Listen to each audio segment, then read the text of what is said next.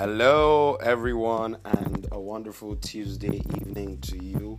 My name is Ayodele, A Y O D E L E, live from the city of Lagos, and this is L A F M. Once again tonight I come to you with beautiful news from the L A family all around the world, from WhatsApp to Facebook to Twitter to Telegram, everywhere, everywhere, everywhere. Everyone on the L A family Instagram says hi to you listening to the sound of my voice at the moment. We're still on the L A ninety. L A ninety, we're studying the New Testament over the course of ninety days, and we're currently studying the book of Luke.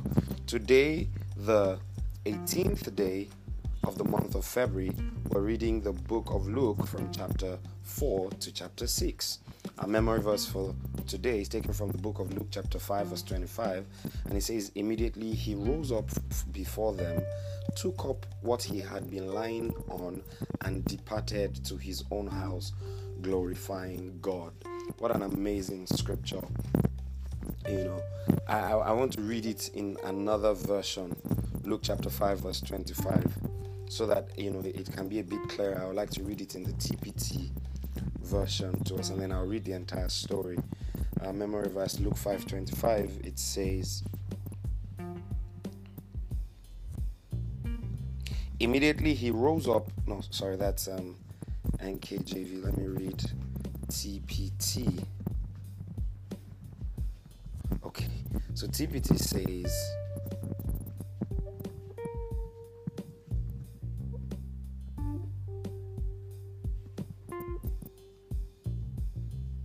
"In an instant, the man rose right before their eyes. He stood, picked up the stretcher, and went home, giving God all the glory with every step he took." Now, what story was this?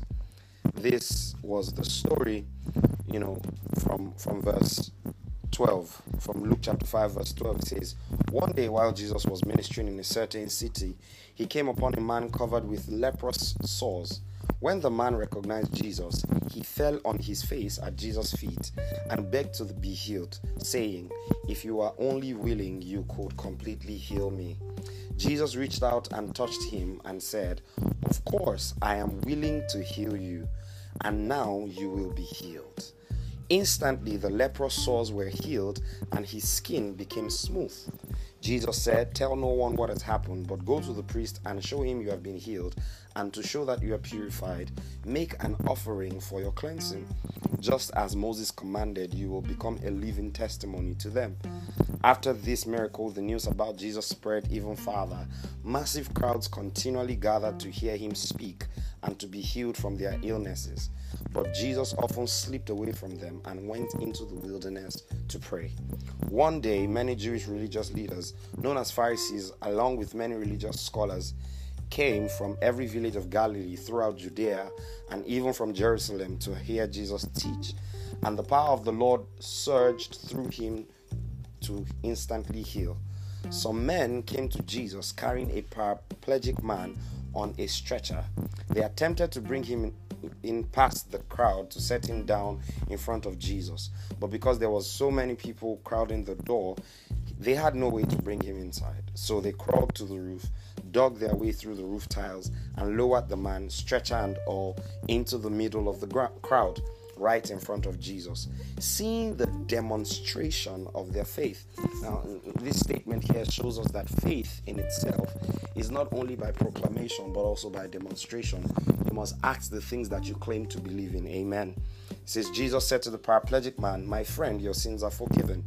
The Jewish religious leaders and the religious scholars whispered objections among themselves.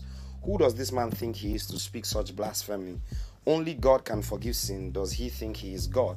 Jesus, knowing their thoughts, said to them, 'Why do you argue in your hearts over what I do and think? That is blasphemy for me to say to him, his sins are forgiven.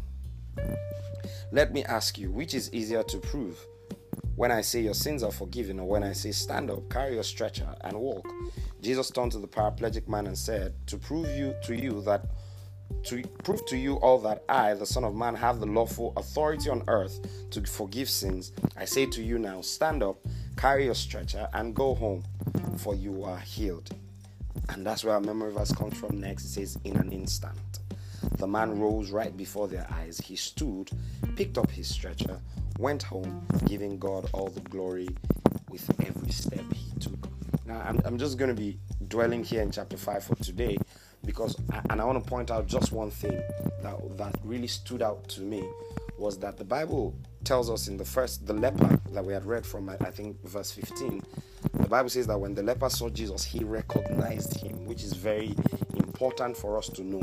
We must know the one who is able to save. We must know the one who is able to heal, who is able to deliver. We do not approach Jesus ignorantly. You know, Jesus had mentioned to the woman at the well in John chapter four, saying that you worship what you do not know. So we must come to the place where we know the one to whom we are calling. We know what he is able to do. And the Bible says he saw Jesus. He could recognize Jesus by faith, but he could not exactly recognize the ability and the authority that Jesus had, because the Bible says that he asked Jesus, saying, "If you are willing, make me whole." And the point here today is Jesus responded and said to him, "Of course, I am willing." And I just want to use it to encourage anyone who is there thinking, does God really care about this mundane part of my life? Does God really care about these little things? Is he willing to help? Is he willing to save? Is he only concerned with when I'm, you know, preaching the gospel? Yes, those things are interesting to God, but remember that he wills that we prosper even as our soul prospers. So we must come to the place where we know the one to whom we call, and we must know him as he is, and we must believe that not only is he able, but he is also willing. I hope we have an amazing night, and I hope that tonight this word will stir us to pray to both a Jesus that we can recognize that is able, and also with the knowledge and the confidence that he is willing. You know, John tells us that this is the confidence that we have in him, that whatever we ask according to his will, you know, he hears us.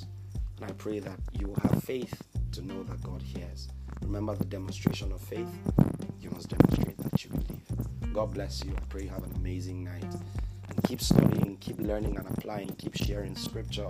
Invite your friends and family to join us. The hashtag remains L A ninety. My name remains Ayodele. This remains the L A F M. Peace out.